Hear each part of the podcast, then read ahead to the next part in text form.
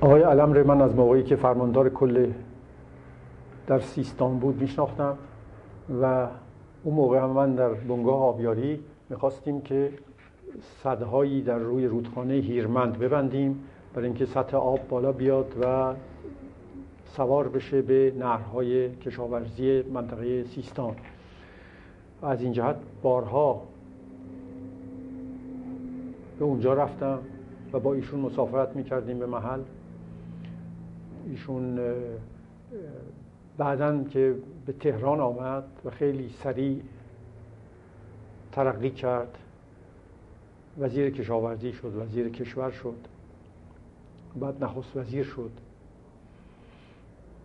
و بعد وزیر دربار شد. شخصی بود که خیلی از کلاس اون چیزهای قدیم بود. به اصطلاح خانواده های قدیم ایران بود. بله. و فوق العاده به شخص شاه علاقمند بود. آقای علم معتقد بود که باید در ایران شخصیت شاهره همیشه خیلی برجسته نگه داشت و شخصیت شاه هست که می‌توانه مملکت رو به صورت یک کشور مستقلی از گزند حوادث تاریخ حفظ بکنه و ایشون تمام دوران خدمتش می‌گفت من نوکر شخص شاه هستم و در واقع براش مسئله قانون اساسی برایش مسئله دموکراسی ملت اینها زیاد مفهومی نداشت. آقای حسن علی منصور. حسن علی منصور ایشون موقعی که من شناختم البته پدرش رو میشناختم خودشم آشنایی داشتم ولی تماس کاری پیدا کردیم. در کابینه آقای شریف امامی یک شورای اقتصادی بود و ایشون ریاست اون شورای اقتصاد رو داشت. اون شورای اقتصاد وابسته به نخست وزیری بود و معمولیتش این بود که مسائل اقتصادی به اونجا مراجعه می‌شد یا خودشون در نظر می گرفتن بررسی می کردند و گزارش هایی برای دولت و برای شاه تهیه می کردند آقای منصور اونجا بود و یه عده جوانهای تحصیل کرده توانست دور خودش جمع بکنه کسانی که اکثرا بعدا وارد کارهای دولتی شدن به وزارت رسیدن خدمات منشأ خدمات دیگری شدن. ایشون من موقعی که در چیز بود در همون ریاست شورای اقتصاد بود هیچ تصور اینی که ایشون به اون سرعت بیاد و نخست وزیر بشه؟ نمی کردم یعنی این امپرسیون رو نداشتم بله. که واقعا ایشون کسی است که در آتیه نزدیکی به نخست وزیری خواهد رسید. بله. و موقعی که نخست وزیر شد فوق العاده من تعجب کردم. تو شد آخه یک مرتبه ایشان آمد نخست وزیر شد. و کسانی که انتخاب کرد برای وزارت همه های تحصیل کرده های خوبی بودند و نمیشه گفت که البته شاید کم تجربه بودند ولی خب عیب دیگری نمی‌شد به اینها گرفت و ظاهران هم خیلی معتقد بود که عقیده داشت که می‌توانه خدمت بکنه و می‌تونه منشأ کارهای مهمی در مملکت بشه بله. و همین فکر یک حالت غروری بهش داده بود که تا اندازه مخالفینش ایراد می‌کردن که این خیلی مغروره و یک خودپسندی بله. خاصی داره. ولی خب حالا این در چه سیاست هایی بود که سبب شد که بکشنش من وارد نیستم نمی‌دونم واقعا ولی شما با اطلاعاتی که دارید حقیقت داره که ایشون هم انتخاب امریکایی ها بودن؟ اینکه خب به حد تواتر رسیده بود. همه می‌گفتن. بله. شما هرگز با شخص شهبانو فرح تماسی داشتید با شما ملاقاتی کردید بله زیاد. چون مره در چندین از این مؤسسات خیریه که ایشون سرپرستی و ریاست عالیش داشت بله. در اونها خودشون انتخاب کرده بودند و گذاشته بودند. بله. مثل انجمن خیریه فرح.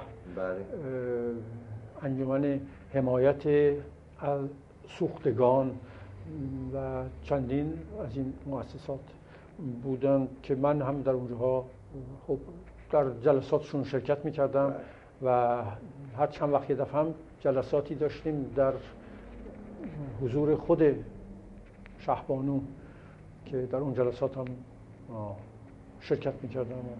و راجب اون کارهایی که باید انجام داده بودیم یا انجام می‌دادیم توضیح می‌دادیم.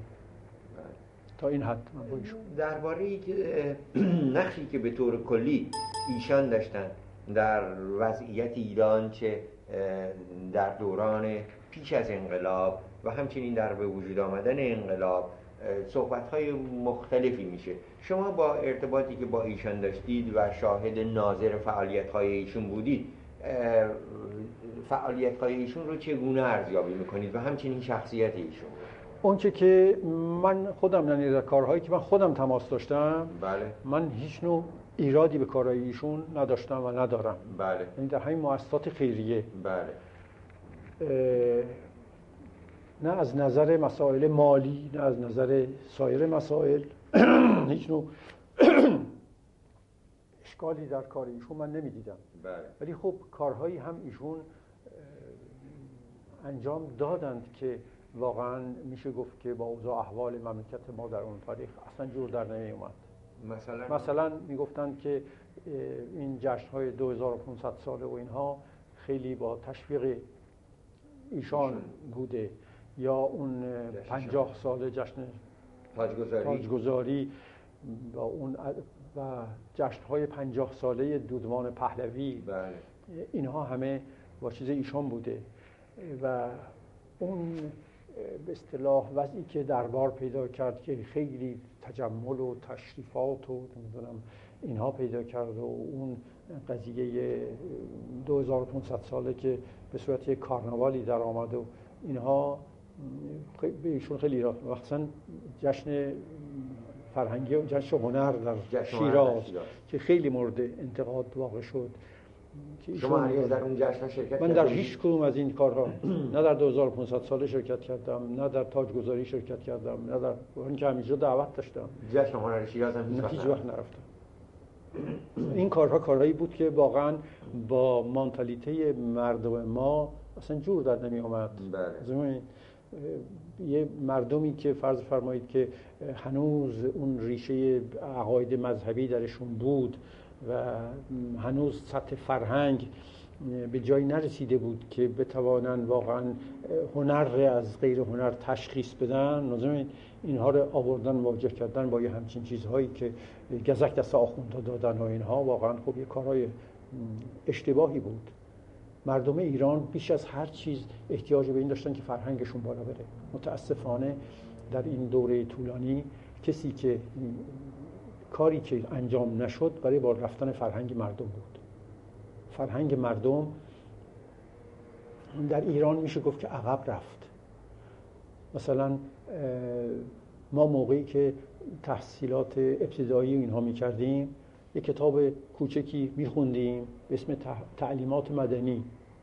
در این کتاب کوچک حقوق ملت حقوق شاه مجلس انتخابات نمی‌دونم این قبیل چیزها رو به بچه ها یاد می‌دادن. بله. وظایف شاه در مقابل ملت این قبیل چیزها رو.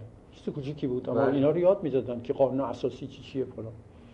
بعدا اینها حذف شد. اون جاش خودتون خونده بعد جاش چی اومده بود؟ جاش کتاب انقلاب سفید آورده بودن بله. خب اینها البته سوء تاثیر داشته که کمتر بودن اونهایی که بپذیرند بیشتر اونهایی بودن که مخالف می شدند حالا یا برای اینکه افکار چپی داشتند و چپی ها در اونها تاثیر کرده بودند یا اون آخوندها تونسته بودن درشون موثر واقع بشن بله. زمینه های مخالفت و ناراحتی و اینها به تدریج در اثر همین اشتباهکاری های طولانی فراهم شد. و اشتباهات دیگه البته. آقای اردشیر زاهدی. آقای اردشیر زاهدی رو من ایشون رو به عنوان مترجم آقای وارن که رئیس اصل چهار بود اول شناختم. بله. چون موقع همین در بنگاه مستقل آبیاری بودم با اصل چهار برای بعضی پروژه های آبیاری که ما پیشنهاد کرده بودیم یا اونها کمک های مالی به ما می‌کردن بله. در تماس بودم. و ایشون به عنوان مشاور و مترجم آقای وارن بارها در تماس داشتم من و حتی یکی دو تا مسافرت هم که با آقای وارن به جاهای مختلف رفتیم برای اینکه این پروژه ها رو ایشون ببینند. ایشون بودند و خب خیلی آدم خوش صحبت و خوش برخورد و خیلی اینطور اون موقع به این صورت بود. ولی خب بعدا ایشون وارد جریان سیاست شدند و در برانداختن دکتر مصدق و در آمدن سپه بود زاهدی و بعدا هم که به مقامات دیگر رسیدند پیدا بود که خب خیلی وارد کادر و خیلی وارد متن سیاست هستند. آقای امیر عباس هویدا. آقای امیر عباس هویدا قبل از اینکه وزیر دارایی بشن من ایشون رو آشنا شده بودم و میشناختم. البته ایشون خیلی از من جوانتر بودن هم دوره با هم دیگه نبودیم که تماس نزدیک با هم دیگه داشته باشیم. ولی موقعی که ایشون در شرکت ملی نفت کار می‌کردن در اون موقع من دو سه بار با ایشون در تماس تماس کاری نداشتم ملاقاتشون دیدم در جاهای در مهمانی ها کوکتل ها در جاهای دیگه و خیلی بسیار آدم سمپاتیک آدم خوشرو خوشخلق بود و از اون کسانی بود که واقعا شاید از افراد خیلی قلیلی بود که در همین اواخر هم می‌تونست بیاد تو مردم را بره بدون اینکه یک کینه خاصی نسبت به خودش احساس بکنه. با خوش رفتار بود با مردم طرز برخوردش با همه خیلی خوب بود. خواصی داشت آدم درست بود باهوش بود. ظاهرا در کارها وقتی باش مذاکره می‌شد چون چه در دوره وزارتش چه بعد از وزارتش خب بارها اتفاق افتاد که من راجع به کارها با ایشون در تماس بودم. یا من می‌خواست شما می‌رفتم. بعضی مسائل باش مطرح می‌کردم. همیشه خیلی منطقی بود. ولی خب دیگه این چیز رو پیدا کرده بود این تسلیم شده بود به اینکه نظام مملکت ما نظام شاهنشاهی است. و هرچی هست شخص اول مملکت. بارها می‌گفت که مملکت ما یک شخص اول داره بقیه همه مساوی هستن. چون یکی گفته بود شما شخص دوم هستید. بله. بهش برخورده بود گفت نه من شخص دوم نیستم. ما همه مساوی هستیم و مملکت یک شخص اول داره و بقیه همه در یک ردیف هستن. یعنی این نظام رو قبول کرده بود که مملکت روی این پایه می‌تونه پیشرفت کنه و جلو بره. آدم هیچ وقت کسی نگفت که اون نادرستی کرده باشه سوء نیتی در کارها استفاده مادی مادی بله. در راجب دیگران هیچ اینطور نبود. راجب دکتر اقبال و ایشون همه معتقد بودند که اینها آدمای درستی هستند و هیچ وقت از استفاده مالی از سوء استفاده از مقام خودشون اینها نکردند.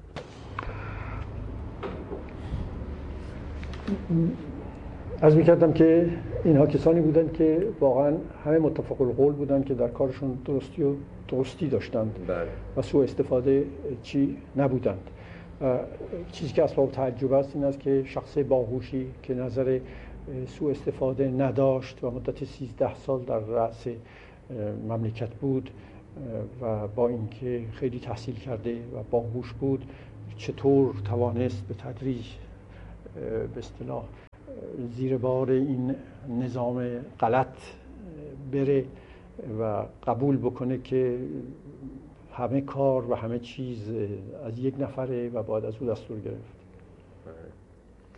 آقای دکتر کریم سنجابی. دکتر کریم سنجابی از اون اون هم از اون هم دوره های دوره تحصیلی است و آشنای ما از خیلی قدیم هست. بله. ایشون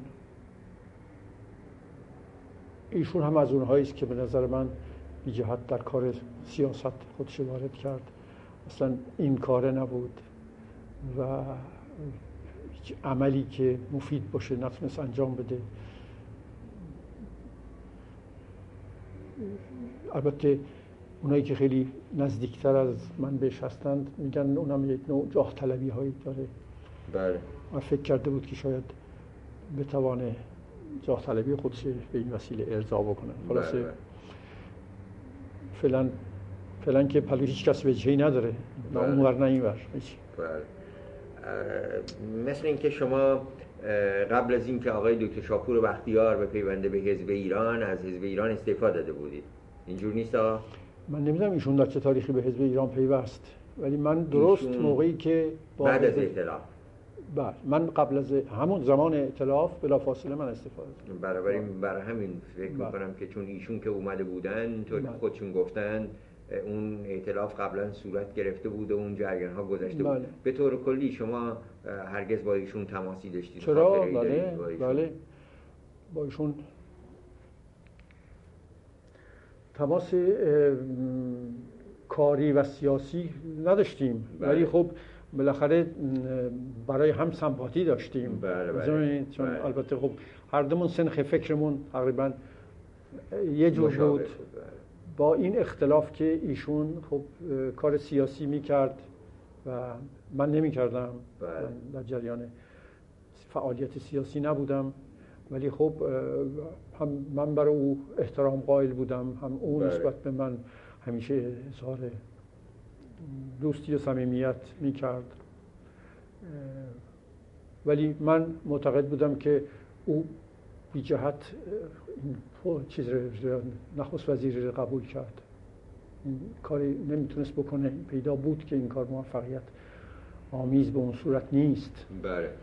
و این اشتباه کرد که نخست وزیر رو قبول کرد. بله. آقای بهنیا یکی از مواد انقلاب سفید شاه ملی کردن آبها بود. ملی کردن آبها به طور کلی چه اثر مثبت یا منفی بر روی مسئله آب در ایران داشت؟ ملی کردن آب در ایران به نظر من نه اثر مثبت داشت نه اثر منفی. چون بعد از ملی کردن هم بله. اون نحوه های سنتی استفاده از آب که در قدیم بود اونها جریان داشت.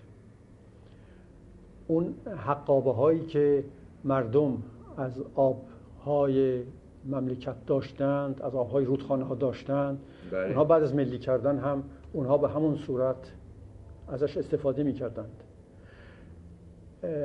میشه گفت که از یه جهت تاثیر خوبی نداشت اون بود که آبهای زیرزمینی رو هم مشمول کردند.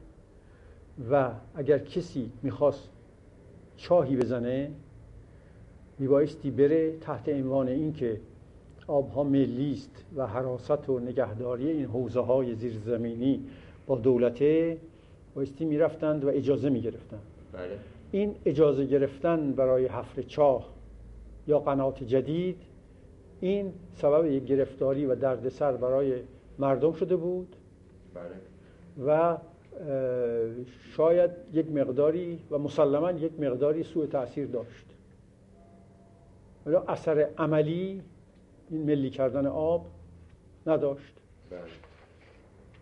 مثلا به طور مثال حوزه زاینده رود عرض کنم. رودخانه زاینده رود یک کاری یک رودخانه است که تقسیم آبش بر اثر یک تومار قدیمی است که از زمان صفویه شیخ بهایی تدوین کرده هست که آب رو تقسیم می‌کنه به 33 سهم. هر سهمی تقسیم میشه به سهام کوچکتر همینطور بله. در انهار مختلف و همش به صورت خیلی مشخص و منظم در دفتر آبیاری اصفهان معینه. بله.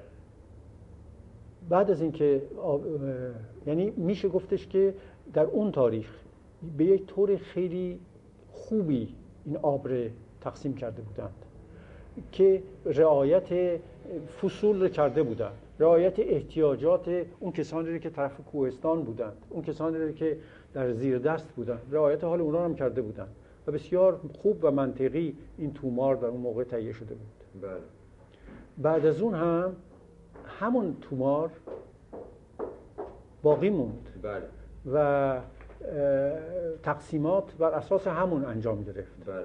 و صلاح هم نبود که این عوضش بکنن بله. در اونجاهایی هم که صد ساختن مثل فرض بفرمایید که صد کرج. اشخاصی حقابه داشتن.